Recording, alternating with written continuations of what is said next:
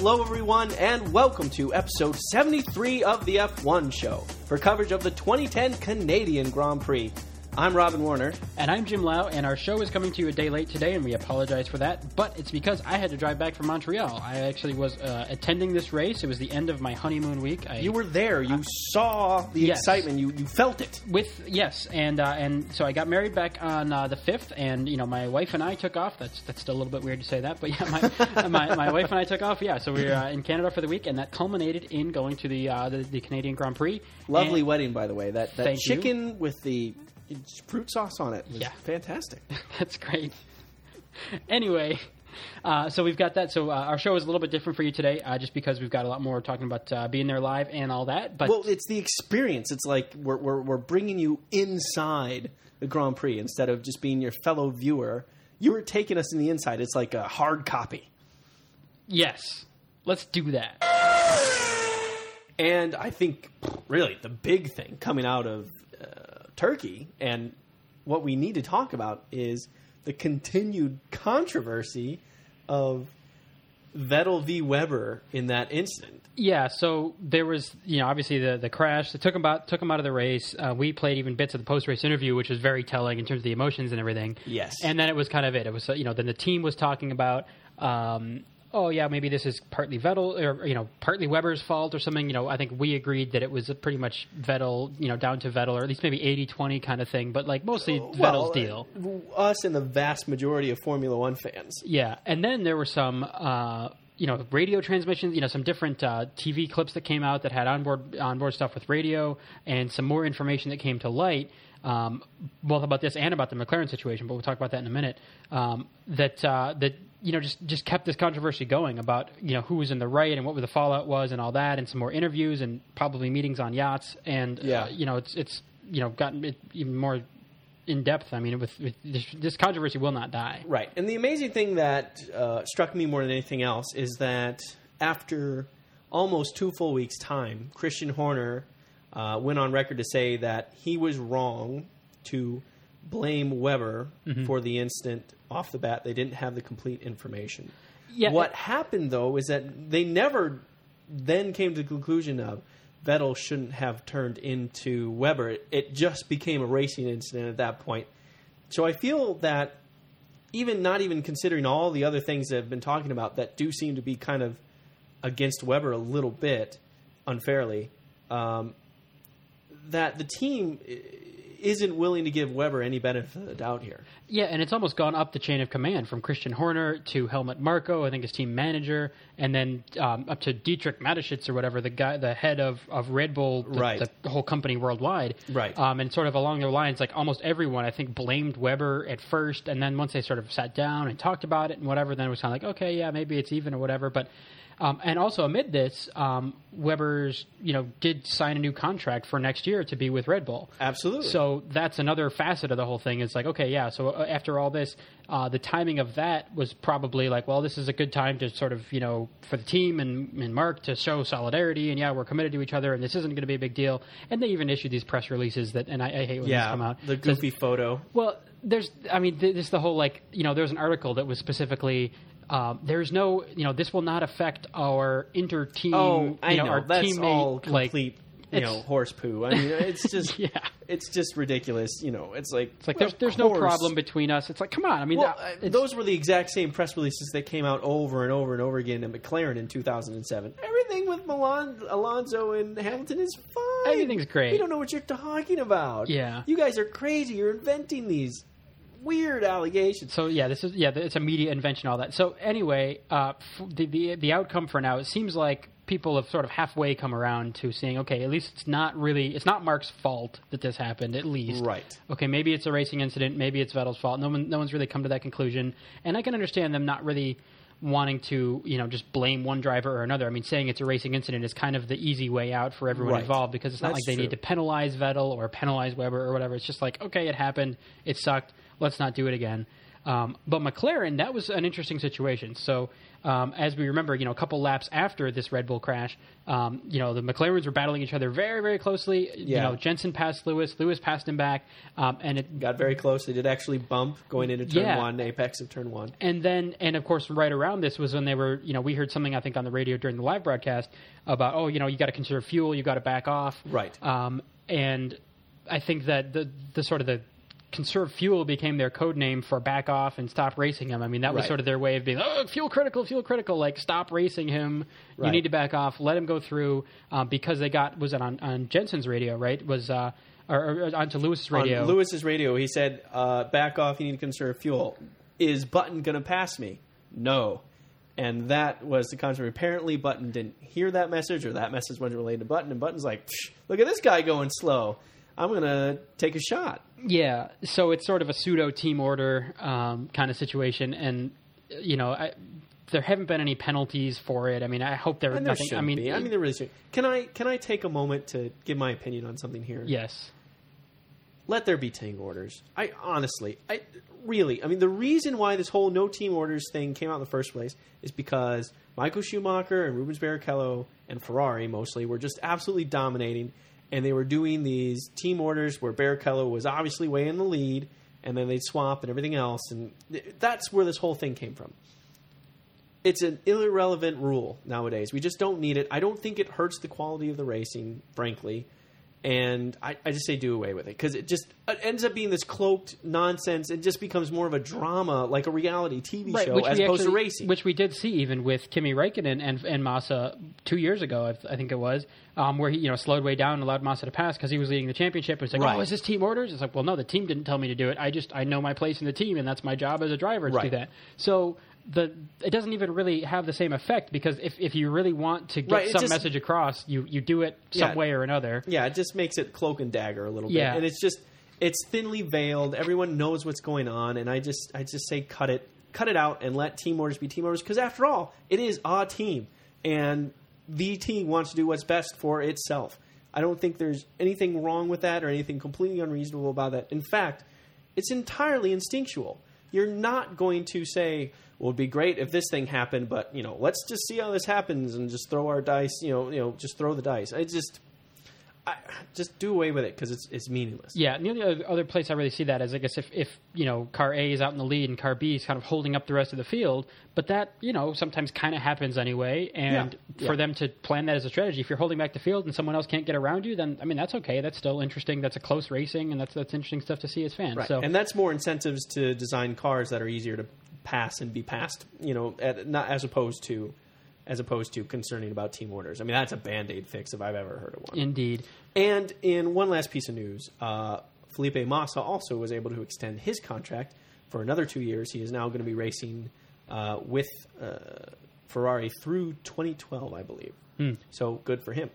yes, no no Ferrari ride for Kubica in you know yet. Not just yet. So be it. So we went big on sort of the whole culture of the race this time, uh, being in Canada, being at in Montreal for the you race. experienced that culture. Dude, we uh, so I mean I ate Canadian food all week, you know, whether I wanted to or not. I had Canadian Chinese food, Canadian Italian food. No, but When did uh, when you went to the restaurants, did they say bonjour or bonsoir? they did, um, and, and And you were like, huh? we'd be like, uh, "Hello, English." Uh, no, it worked. Out, it, it worked out great though. But we did want to have some of the proper um, Quebecois food or whatever. So um, anyone from Montreal will appreciate this. Uh, we had some delicious uh, smoked meat sandwiches, Ooh. which it, it's funny when anyone from Montreal Cold or hot? um, hot. The, the meat and everything is all. It's it's kind of so it, it's it's funny because anyone from um, Montreal, if they know, like, oh, have you ever had smoked meat? And it's, such a generic sounding thing, like meat that's been smoked. Like yeah, you Yeah, know, smoked turkey. Because that's what I think. Of, almost, I would think of barbecue, like smoked pit barbecue type of thing. Um, but it's a specific kind of. It's it's kind of like corned beef or kind of like pastrami or something, but it's, it's a little bit different. But it's kind of like a deli thing. Uh, anyway, delicious. Um, Okay. very very good. Uh, what about my favorite, the one I said you had to try? Would you say poutine? Yes. Oh, absolutely. The same meal with the smoked meat. Oh, Uh, uh, and, and I actually took photos of this. I will I will post these online. I, I haven't just- seen them yet. I, I, you were making my mouth water. That my favorite thing about Canada, and this includes being at Mosport, being at Mont Tremblant. driving yeah at those tracks and everything. Yeah. is poutine. I, the stuff is fantastic. So it's it's French fries with gravy and cheese curds on it, and it's delicious. Oh, and the gravy melts the cheese curds onto yes, the fries. absolutely. That's and so good. So in in the one like really really Canadian meal that we had, we definitely had uh, had had poutine and smoked meat sandwiches, and it was outstanding and amazing. And if you're ever in or near Montreal, um, you should get that because it's great. It is. It's really good. Yes. And then you should walk about 17 miles Yes, straight. like onto Fast. like onto an island with a track on it where there's F1 cars. That Because- would be that would be a good There's destination. a there's a lot of walking involved in that track. Um, for for my part of the culture of the race, I did drink a beer Hmm. while I was watching the race, but it was a German beer, but it was really good. All right, well there you have it. there, there it goes.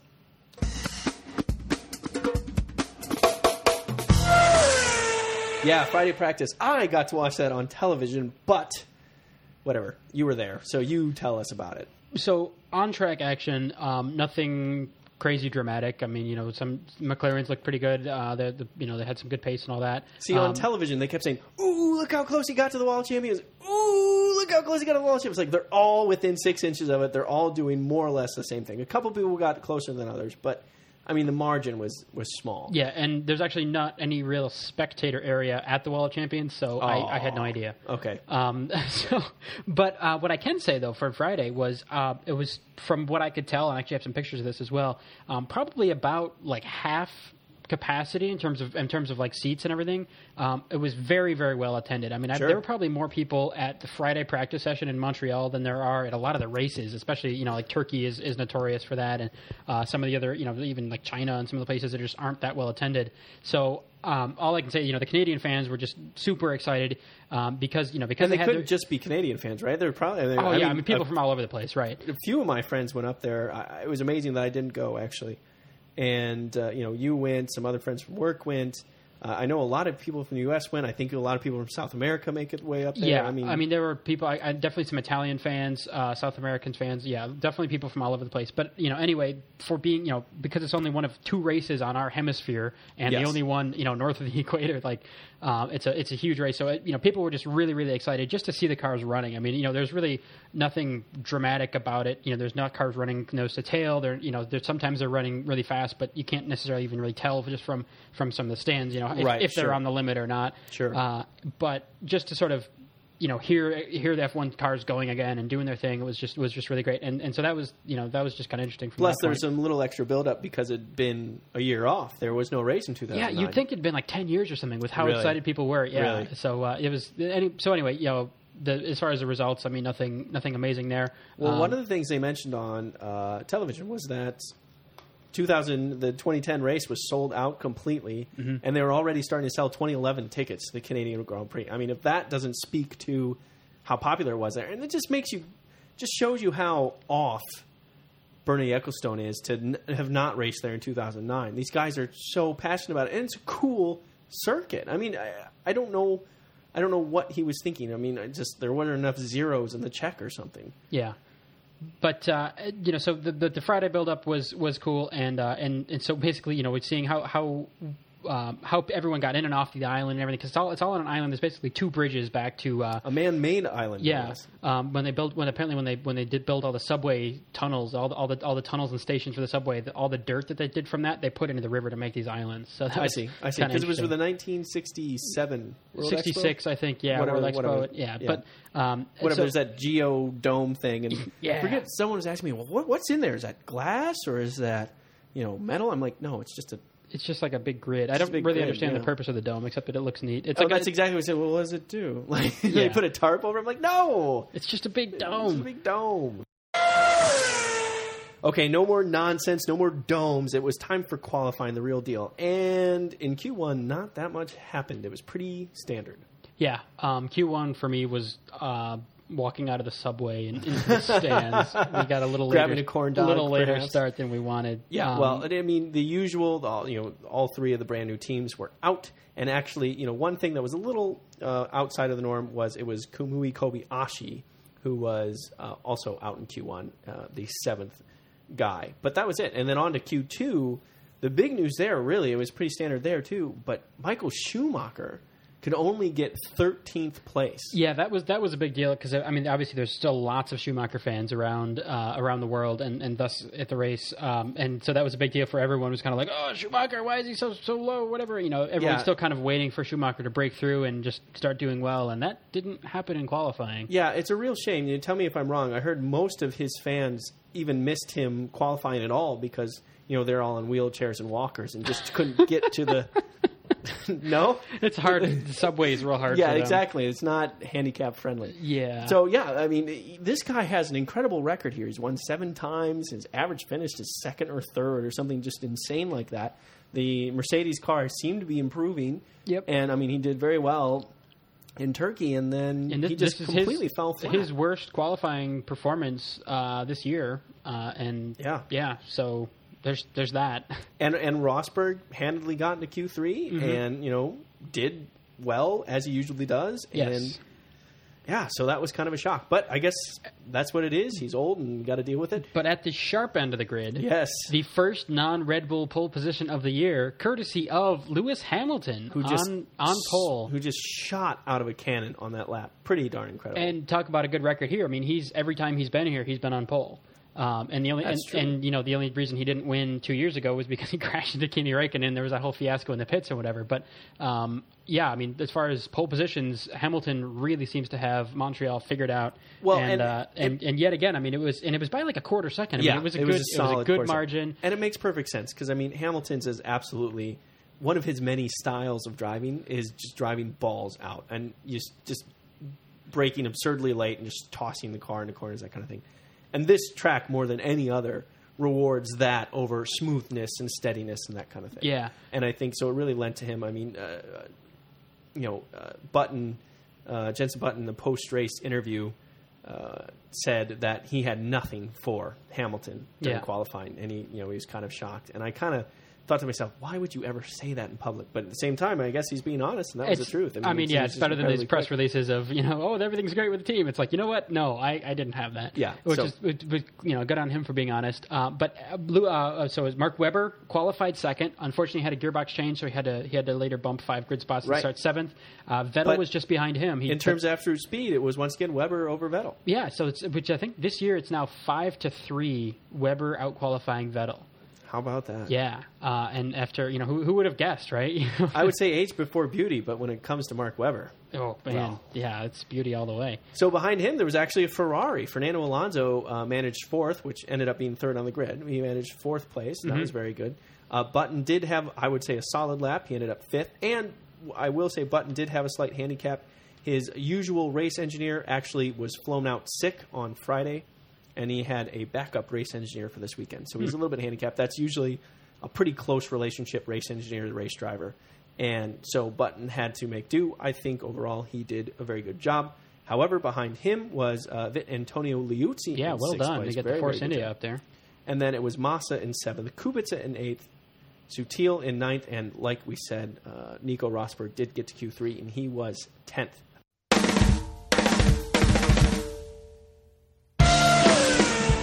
After a manic sprint to the checkered flag involving way too many tire changes and a plethora of front wings, it was Lewis Hamilton that once again triumphed at the Canadian Grand Prix.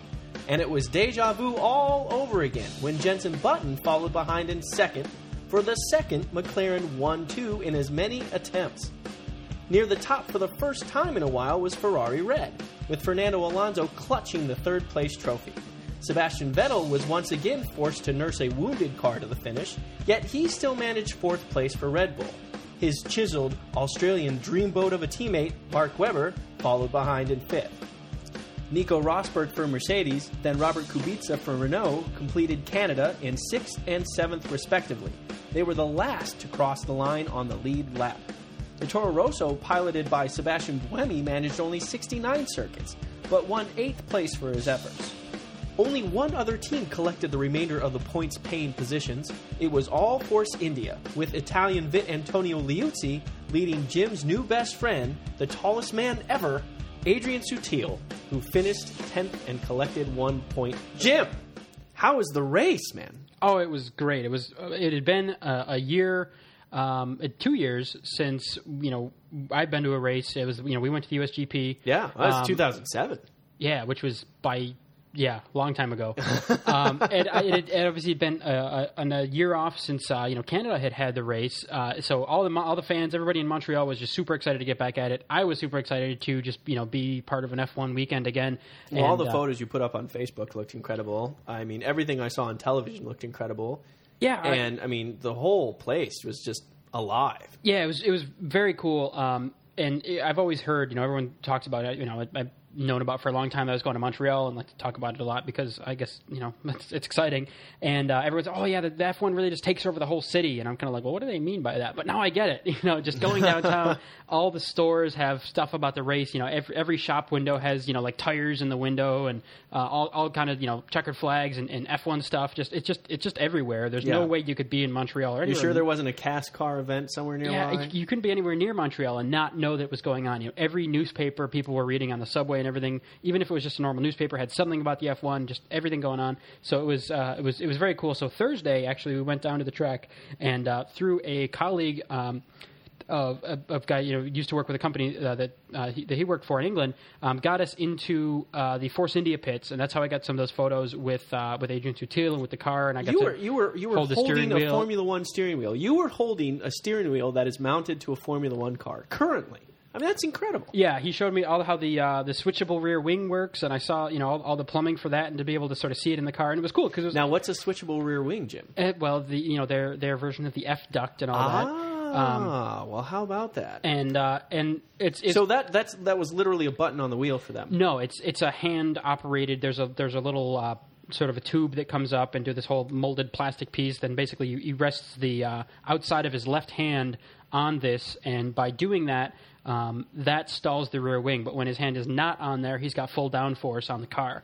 Um, and it's the same how all, all of them work. They default if you're not doing anything active to the system. Um, it downforce it it, it uh, defaults to maximum downforce, which is what you want going through corners and stuff. You don't want to have to have your hand off- braking, off, the wheel under yeah. yeah corners and braking. But uh, you know when you're on a fast straight, you can sort of you know move your left hand over off the wheel a little bit, put it against the uh, you know the outside of your glove uh, against this hole on the uh, on this on this little pipe there. So yeah, and that's definitely very similar does- to the way Ferrari does it. But is that true? I mean, I don't think that's true for McLaren.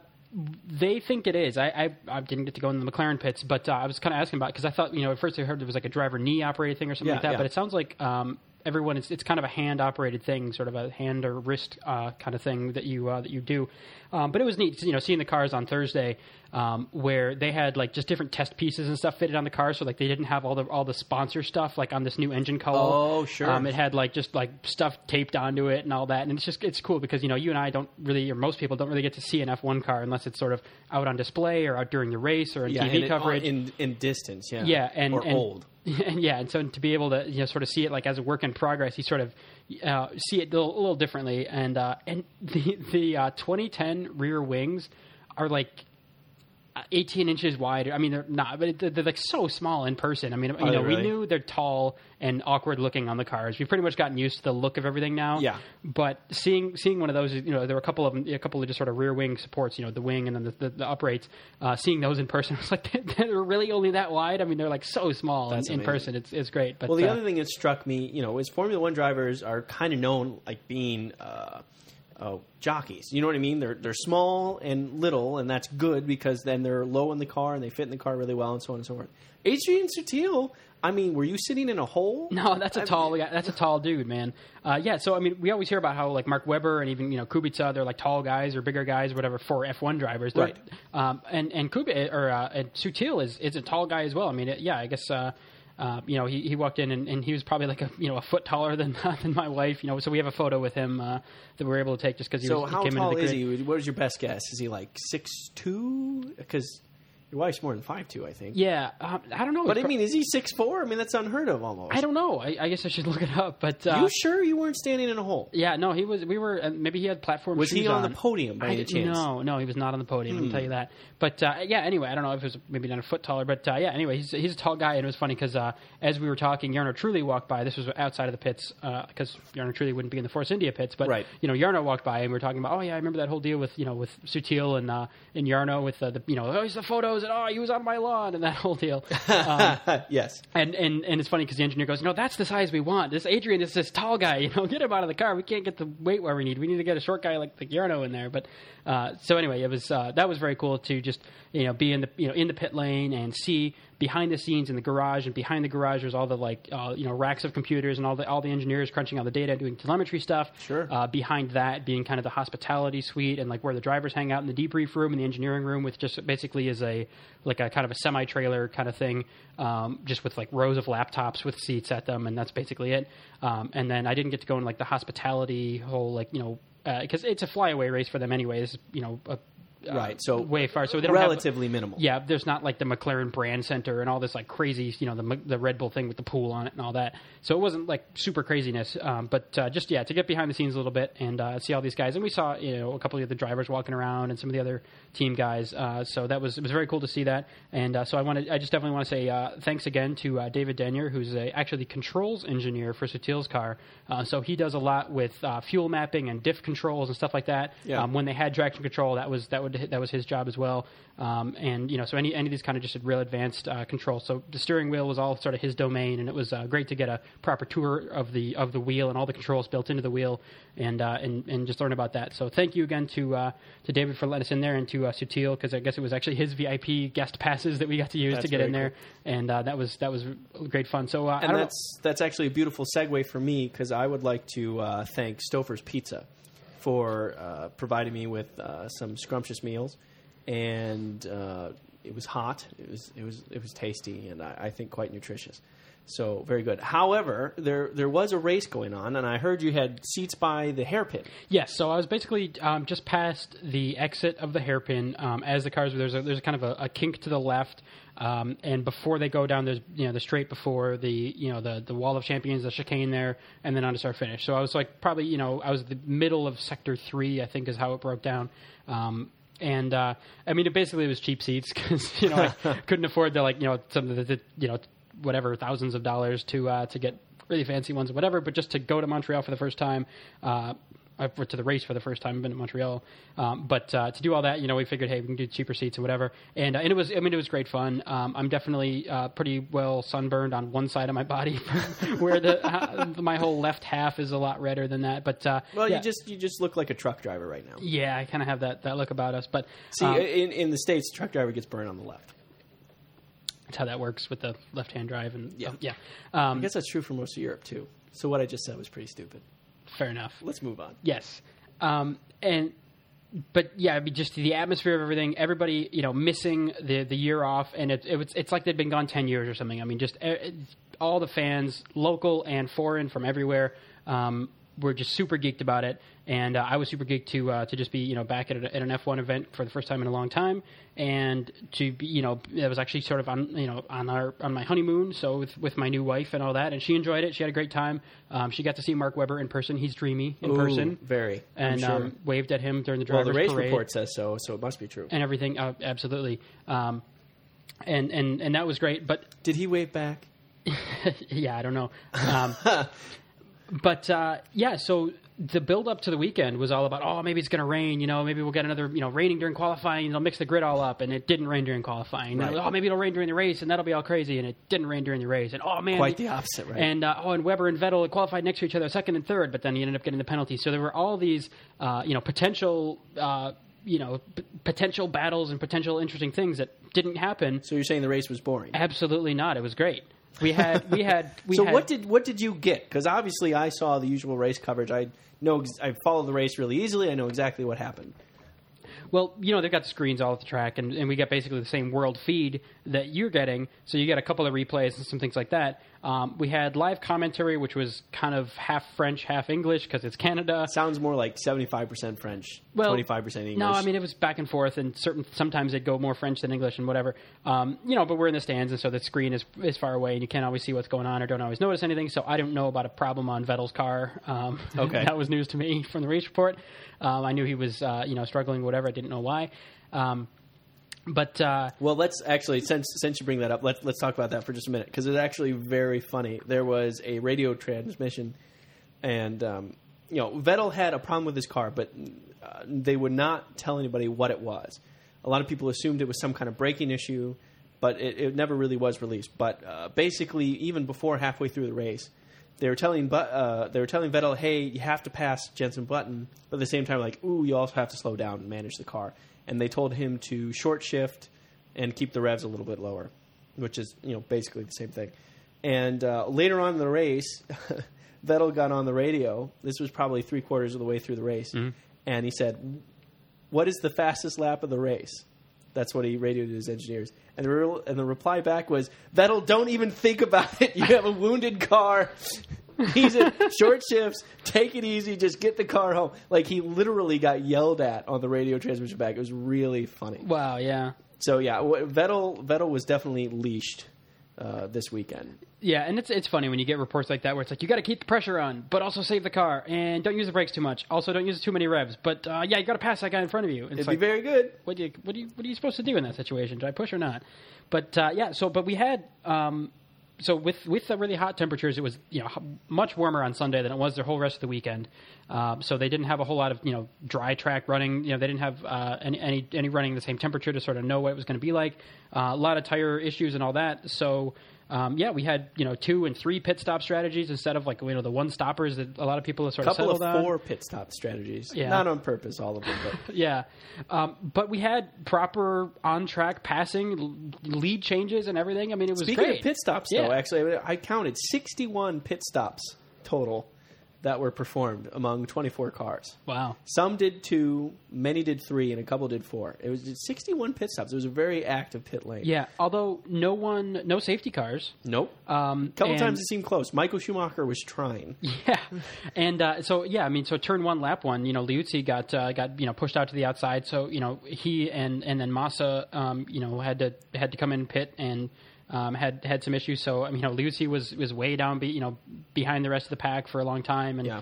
and and as was Massa, which you know, there's so many Ferrari fans everywhere, Yeah. uh, Canada included, and so all, you know, there's this lady in the row in front of us every single lap, you know, 70 times that afternoon, every time Massa goes by, yeah. you know, it's like okay, You couldn't take a break between lap twenty-five and lap fifty. you know, maybe I mean, something. I mean, yeah, okay, everyone's all excited to start, you know, and, and near the end, all that. But it's like every lap, it's like the whole field goes by, and then like you know, thirty seconds later, Massa goes by on his own. So Uh, you know, she there's should have yelled louder. there's he did the- not do that great. Yeah, so there's I guess there's the diehard fans every time, but uh, yeah. So anyway, so there were you know a couple little uh, you know little you know uh, what single corner yellows, you know local yellows. Yeah, uh-huh. Um, but uh, yeah, no safety cars. Which you know unfortunately you know I promised Elena there'd be at least sort of some crash on the weekend, and uh, there was not. Um, Oh man. Well, you know what? What was very interesting. You know what came out in qualifying after the the post qualifying interviews. Um, basically, you know, Hamilton was on pole and said, "Yeah, I'm very excited to be on pole and everything else." Uh, Mark Webber, they got to him. He was second. He said, "Basically, we think McLaren's crazy.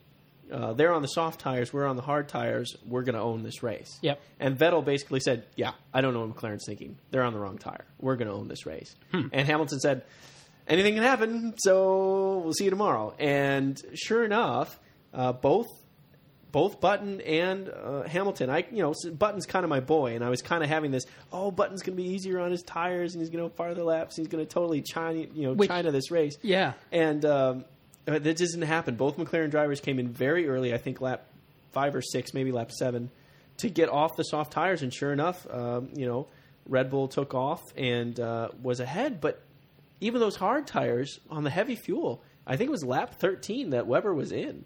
And from that point forward, uh, Hamilton and Button they had an absolute advantage being on the harder tires earlier and being able to go longer. And as the cars got lighter, so it was actually very interesting that to me counterintuitive to what you'd think the softer tire to start was the winning strategy, just the way it worked out. Well, yeah, and because both teams, both top teams, if I if I had to do two stop strategies, right? I mean, both Yeah. Red Bull and McLaren did that, and so I remember because Mark Webber went a really long time on his second set of tires, and they kept showing some slow mo shots of the tires getting more and more nasty, and that, sort of the thing was like, oh, can he hold on and keep Right. his keep his advantage, and can he does he you know can he do a one stop and get away with it, and you know, and then once Hamilton pit. Uh, came in and, and got a fresh set, and then was so much faster. Then you know, like a couple laps later, you know, they they brought Webber in to be like, oh no, we can't hold on because yeah. it was like it was like 15 laps to go. I mean, it was a while, and uh, Yeah. uh, you know, so yeah, no one could do a single stopper today successfully. Um, and yeah, so you know, it was it was fun in that, but like I say, you know, the the weather otherwise uh, was not a factor in terms of any any you know wet dry or anything, which is good because I didn't have my jacket on Sunday. So if I'd gotten all all uh, that, would, drenched, that would have been that would have been bad. that would have been bad. Although I can say that the F1 show, uh, the official F1 show T-shirt is now race proven, uh, which I- is very cool. yeah, definitely had that, and uh, and there'll be there'll be more news about what when you say what is an F1 show T-shirt. Well, we'll tell you a little bit more about that in the near future. Okay, um, and but yeah, so I mean the other the other sort of exciting moves of the race. Um, there was uh, early on there was uh, Kubica and Schumacher had a little excursion through the grass. Yes. and part of the thing with the, you know being in the stands, is they they showed replays of it. I'm not actually sure where on the track it was. It was um, coming. I think it's turn eight. They call it. Is the chicane basically opposite of where you were? It's the chicane um, that leads to the straightaway that goes into the hairpin. So First sort of quarter of the track. Then. right, Yeah. right. There's a, just enough runoff room to do something stupid like that. So they basically did that. And uh, you know, Schumacher was coming around the outside, and he kind of was pinching Kubica off on the grass. Kubica actually had a wheel or two on the grass for a moment, and uh, Kubica kind of stayed off, stayed on the inside, and braked alongside Schumacher. But Schumacher kind of forced his way, and because Kubica was trying to brake so late to match Schumacher, and he wasn't on the great line, Kubica couldn't make the corner, and there was no way Schumacher was going to make the corner. So they both just shot straight, and Schumacher ended up keeping the lead because of that. And not only that, Kubica dinged up his front wing in the process, but it didn't slow him down. It was pretty incredible. Yeah. So, So- it's some, it, so I, I feel like it was almost an old fashioned, like just good race. I mean, it was strategy, it was pit stops, like we used to see with fuel. You know, two stops, and where do they do the stops, and, Right, and sure. how does that shuffle them back into the order? Um, and you know, actually, drivers on track. I mean, having uh, Hamilton have you know basically Hamilton lost the lead to Alonso in the first round of pit stops. Um, it was the first round of, of the first uh, stops. Yes. where you know they came out and it was like neck and neck, almost directly into each other into the pit lane when they released Hamilton right next to Alonso already in the pit lane. Yeah. um, and then they were basically side by side down the exit. And then I mean, Ferrari's pit stop was phenomenal. Yeah. I mean, it's just perfectly executed. It- you know, as the car was coming up, you know, the tires were off, and almost it was almost like an up down. I mean, the tires were off and on. It was so quick, and you know, McLaren's pit stop was perfectly reasonable, but it just Ferrari was so quick; they were already on their way. It was, it was really, really cool to see them get that just right like that. yeah, and then but then so it's like, oh man, you know, Hamilton's got to pass Alonso back, and he did. Um, and then later, Jenson was able to get around Alonso as well. You know, actually, it was it was great to see that just the on track battles and, and you know, putting pressure on the drivers and all that. I mean, to be totally honest with you, you know, there was a lot of complaints like, "Oh, these tires aren't holding up." Good, good.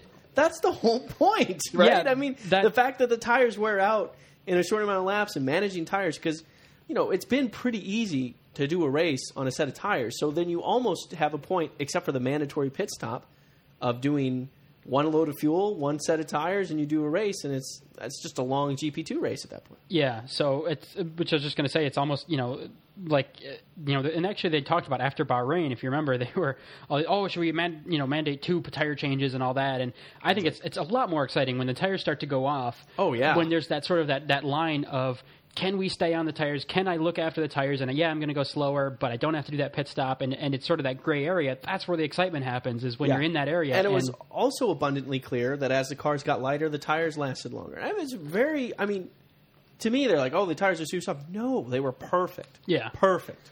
yeah. Do it this way. so as as our, our regular listeners know, you know I'm a bit of a Hamilton fan, and uh, you know we saw uh, obviously in, in 07, um, his his second win. You know his first was in Canada uh, in 07, then then then they came to the U.S. and that was his second win. So you know we were there for that, and uh, I actually saw him a little bit in uh, in 06 at, uh, at at Silverstone was he and he was in GP2, and you know so it was great to see him um, on pole. You know just super excited about that, and then the He then, might want to hire you on as a good luck charm. And I don't then- know. yeah. Because didn't he win the Britain GP2 race? uh, yeah twi- yeah both of them yeah. Um, so I think I think we've got it right here. Right. So uh, you know, me- it was, it was great to see. You know, yeah. So once they had you know the pass in the pits and all that, you know, to see him come back and and take the victory, um, and you know, it was so it was back to back for McLaren. It was a one two for McLaren. You know, to see your boy Jenson uh, do well and all that. So it was just it was a lot of fun, um, and and you know, just a, a, a good race to be at. Actually, yeah, worked out worked out great. Well, I'm extremely, extremely jealous. And once again, it is, of course, the best part of the show. It is listener feedback. And I'm going to start with yet another great turnout for comments right on the F1show.com. Uh, we had six this time around, and I'm going to go through all six if you will bear with me. The first one is from Cam McGrath, who said, "Great show, guys!" Exclamation point. Answer to trivia: First win was in 1967 by Lotus in Netherlands with Jim Clark. The last win was in 2003 by Jordan in Brazil with Giancarlo Fisichella. Is there a bonus Coke for naming the teams, drivers, and GPs? We will let you know soon. Um, Barry poked us, even though we asked him not to, and he said he apologized, but he couldn't resist. He also answered the trivia question. Oh, question. cheeky fans. We've I know, I know. He also answered the trivia. He said the same thing as Cam McGrath, and he also had predictions for uh, this race. Hmm. Yeah, We'll get there in a minute too. we'll get there in a minute too. And he also agreed that uh, Petrov was going to be in the Wall of Champions and Vettel and Webber. but uh, none of that happened. Actually, no one ended their day in the Wall of Champions. It, right. it- it- it sort of to our disappointment. Yeah. Uh, and then we got one from Steven who said, Great show. This is the first show I've listened to, and it definitely won't be the last, which is cool to hear. Interesting to hear that when you both attend a race, it disappears from the calendar. Would you guys please go to the European GP at Valencia this year? sure. Yeah. Why not? That'd be great. I actually, uh, I actually put that uh, comment, Stephen, on Facebook. Um, if you're not a fan of Facebook, by the way, Stephen, uh, go to what is it? Facebook slash the F1 Show, Facebook.com slash the F1 Show. There are 635 very loyal F1 fans there. Very cool place to hang out. And your comment got a bunch of support from our um, our faithful Facebook followers, and I, I thought it was very funny. So the deal is that if anyone comes up with the money for us to travel to Valencia and tickets to attend the race, we'll absolutely be there and do everything in our power to ruin it. Sure. Okay, Yeah, I'm Then- in. we also got a comment from Jari. I don't know. It's J A R I. So it might be Could be Yari. Could be Jari. yeah. Because be, I'm thinking of like Rojo R O J O. So it could be Hari. I don't know. Anyway, he predicted that Hamilton would be on pole and uh, Mark Webber would win the, win the race. He also commented that we had a great show for Turkey, and he recently discovered the podcast and thinks it is great. But then he added, with the both of you, that is.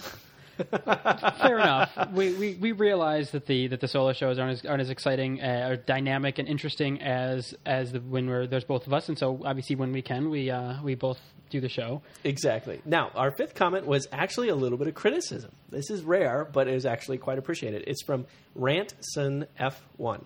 Just found the show and listened to the latest episode. Awesome show. Good start. One bone to pick with you guys relates to the Force India drivers. You alluded that Sutil is the better driver in that team. I beg to differ. To quote, to quote Joe Saward, no serious person thinks that Sutil is better than Liuzzi, and I tend to agree with him. When the car is working for Liu- Liuzzi, he is epic. The only person to regularly beat other F1 drivers in F1, including Michael Schumacher, is Liuzzi. Um, epic, I think, is pushing it for me personally. But I will, I will, you know, you look at the record, I will agree that Liuzzi is actually performing quite well. Um, I, I, I don't think he's better than Sutil. Maybe he's Sutil's equal. Yeah, and it's it's hard to say because it's there's you know okay if all else were equal then would this driver be better than that driver or if the cars were equal or whatever but then there's also something to be said for like if you know someone like Schumacher or Alonso can can go to a team and make the car work and make the team work and make the engineers make everything come together and end up with a better car and drive that better car to victory then I mean that's what you that's how you win championships and that's Yep. how you win is having the best car and the best team around you and the best you know support and everything so um, I mean I guess the other you know when you say the best one to sort of beat other F1 drivers um, in F1 I mean that's basically that's the definition of winning a race and Liuzzi has not won a race so Yeah, I, um, that one I don't know. I yeah, that that wording is a little bit different, a little bit odd to me. But I, I think to his point, though, I think um, to just uh, blanketly say that Sutil is the superior driver is probably incorrect. Liuzzi has been quite strong, and even these last couple of attempts at qualifying, he's been right there in qualifying. Um, earlier in the race, you know, sometimes you could relate it to car issues. I don't think every time. Sutil definitely seemed to have the upper hand Right. in qualifying, getting to Q3 when Liuzzi only managed Q2 and so on and so forth. However, Liuzzi did complain about having something wrong with the car that they just couldn't diagnose. He got a new tub I think that was two races ago. And these last two races, he's been quite strong. Yeah. So to that, and then we had one final comment on. Uh, Although Adrian Sutil's my new best friend, though, so you know he is, and he's also really tall. So So, that. yeah, take that, Liuzzi. Um, one other comment from Abby La Loa. Yeah, you come, hey, that's that that's my that's my sister. who says it is totally relevant that I live in Austin. I disagree. Jim, you did very well flying solo last week. Aw, that's such a nice thing for a sister to say. I love the sister. The family comments are great. Haven't heard Robin solo ride yet. Keep up the good work. Thanks, Abby. Yeah, I think I don't know if she. I don't think she's a regular listener to the show, so she No, probably I- won't I hear would- this I wouldn't think so. uh, unless I say, "Hey, we mentioned you in the show," and then she'll go and download it. So, hey, Abby, well, thanks for listening to, to the show.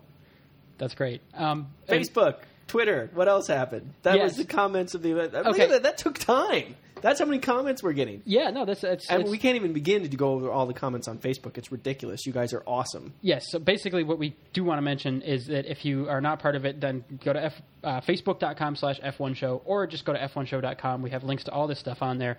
Um, so as I as I mentioned Holy mentioned, crap!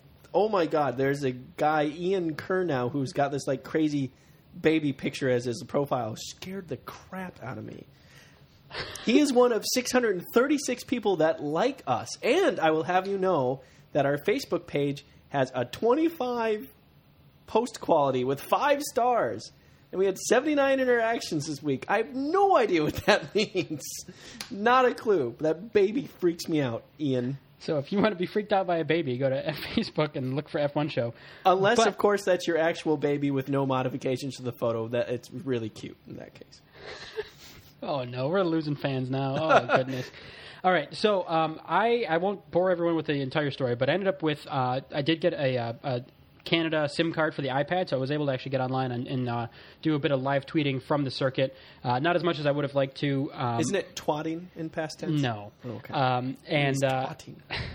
but uh, and and yeah, ultimately, I mean, I was there to enjoy the race as well. So I mean, sitting around me with uh, you know an array of iPads and computers and stuff would I think have missed the point of being at the Grand Prix a little bit. um, Did you twat on a regular basis? you know what? Can you just? You're obviously too old to understand these things, so let's let let the youngsters among us. I'm enjoying myself. I'm glad to hear You that. You asked me to entertain myself while you talked about Twitter, and I'm doing just that. I never asked you to do that.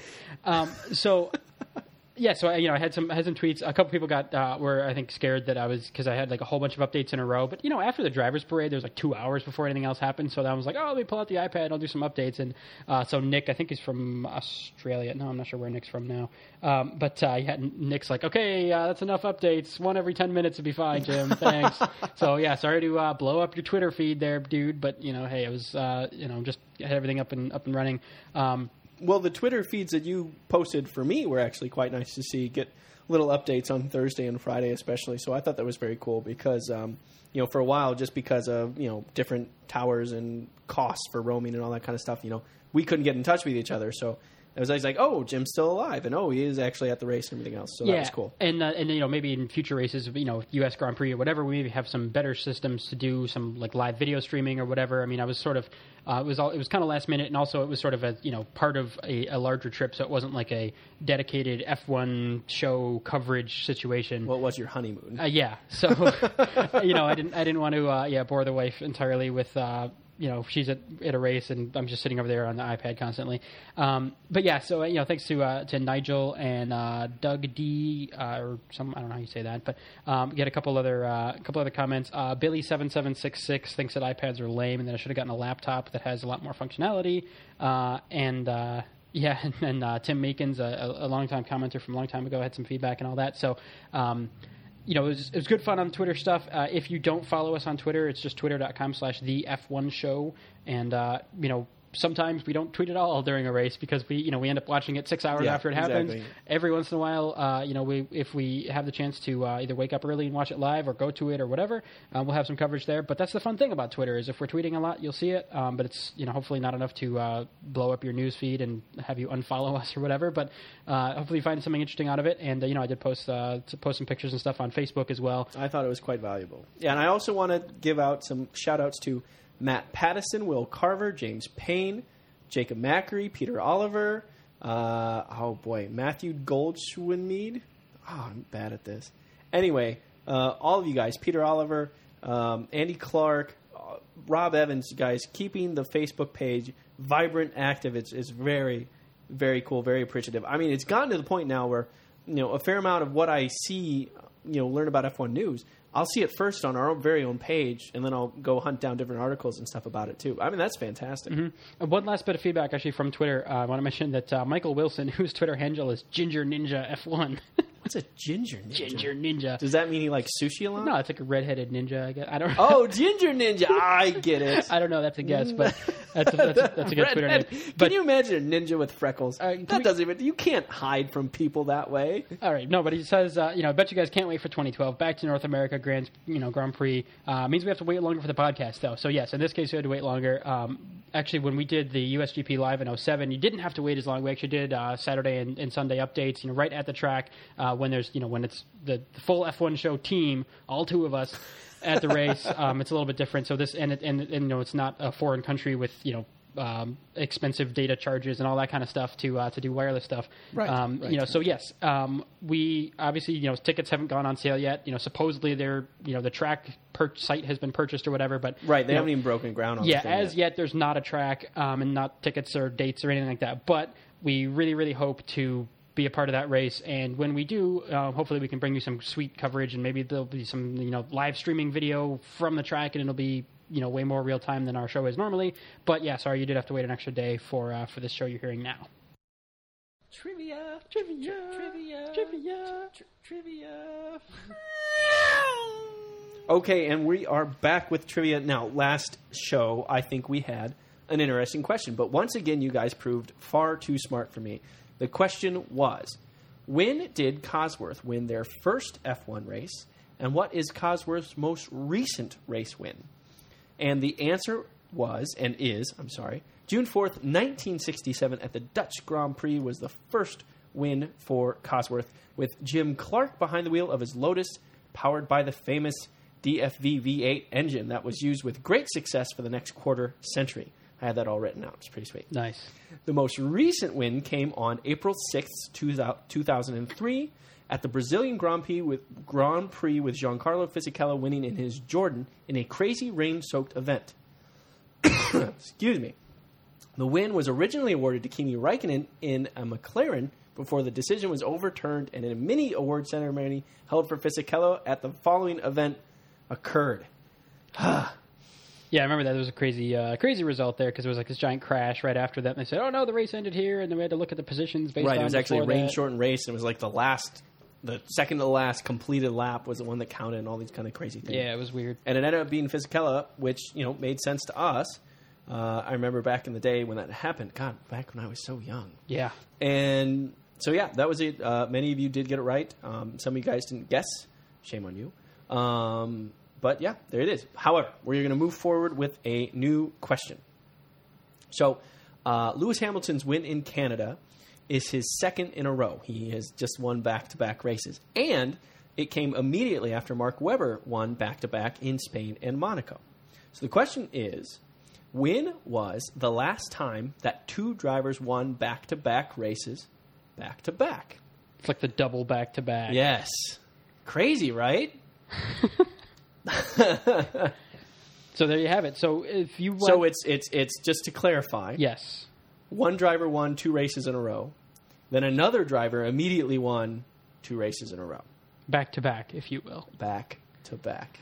So if you want to just keep score at home, then you're welcome to do so. But it's always fun if you want to tweet us at the F1 Show. If you want to go to facebook.com slash F1 Show and leave your uh, leave your answer there, or shoot us an email to feedback at F1 Show, or just go to f1show.com and uh, leave a comment there. Any of those ways, it's always fun to uh, see what you guys think and see uh, are we asking questions that are too easy, or uh, do we need to come up with really complicated and arcane things? Uh, because we can we can do that too. But Yeah, we hey, can definitely do that. We could come up with questions with no answers. Oh, we should do that. We should totally do that.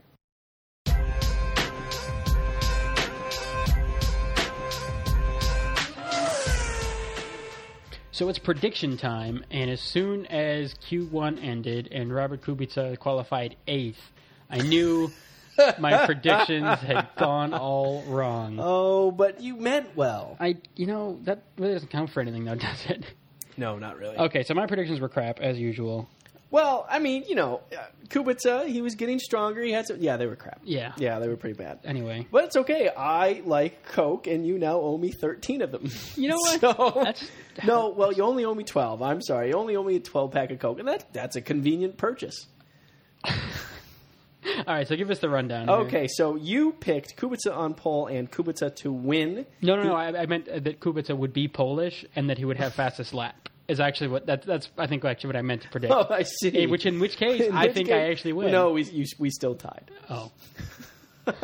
However, you what, what kind of lame predictions did you make? Well, if, if assuming he you were right, he actually qualified eighth and finished seventh, so you had 13 points for the event. I, however, picked Hamilton to be on pole and Lewis Hamilton to win the race. and And you, oh right, guess what happened? Oh yeah, hate you. guess how many points? Zero. You know why? It's not a hole in one because I didn't even putt. It was zero. Perfect. Take that. You just teed the golf ball right in the hole. the statistical model, the heuristic model, the model that isn't statistical or heuristical, picked Webber to be on pole because he was on pole last time, and Hamilton to win the race because Hamilton won the race last time, and Webber was in fact second. It was correct about Hamilton, so the statistical model scored a one. And finally, uh, our fan prediction was from Barry. He was a commenter on the F1Show.com page directly. He also correctly picked Hamilton to be on pole and Hamilton to win the race, so he also got a perfect score of zero. So, Jim, not so well this time. yeah, not I, so well. I'm, I'm no good at predictions. Do you want to hear the grand totals? Yes. no, far? I actually don't. Well, okay. I don't know if I can count that high. Jim, so thus far there have been eight races raced. You now have a total of 107 points. Mind you, it is low score we're going for. I have 49 points. You are still beating the fans, but just barely. The fans have 113 points, and the statistical model is 61 points. So I, I, I really think it's time for you to up your game, but this is your opportunity to do so because it is time to predict for Valencia. Hot seat. Go for it. It's all you. Pole position. Don't say Kubica. oh, you're giving me help now. 'cause- I, I think a little bit of support. well, these Force India guys are looking really strong. Adrian Sutil, he's so tall. He can just reach for it.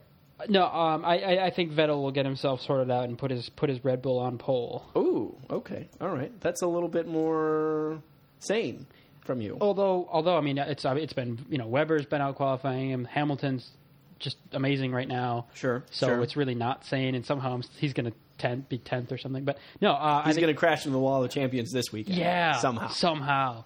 No, um, and and because no one ever passes anyone else in uh, Valencia, I think he'll win the race as well. Oh well, how about that? I I I, I see where you're going with this. I, it's tough for me because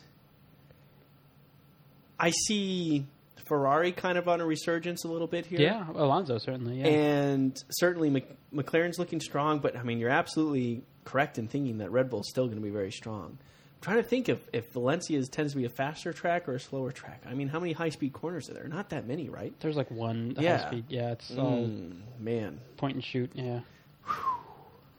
All right. All right, so enough stalling. I think I'm going to be the bold one this time. I'm going to go Alonso.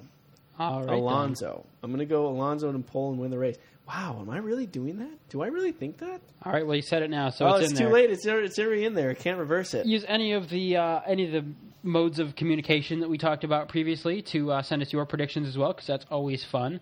Um, and we hope to hear from you uh, sometime between now and what, two weeks from now from uh, coverage for Valencia. But uh, yeah, that I think wraps it up for now. And uh, until then, I am Jim Lau. And I'm Robin Warner. See ya.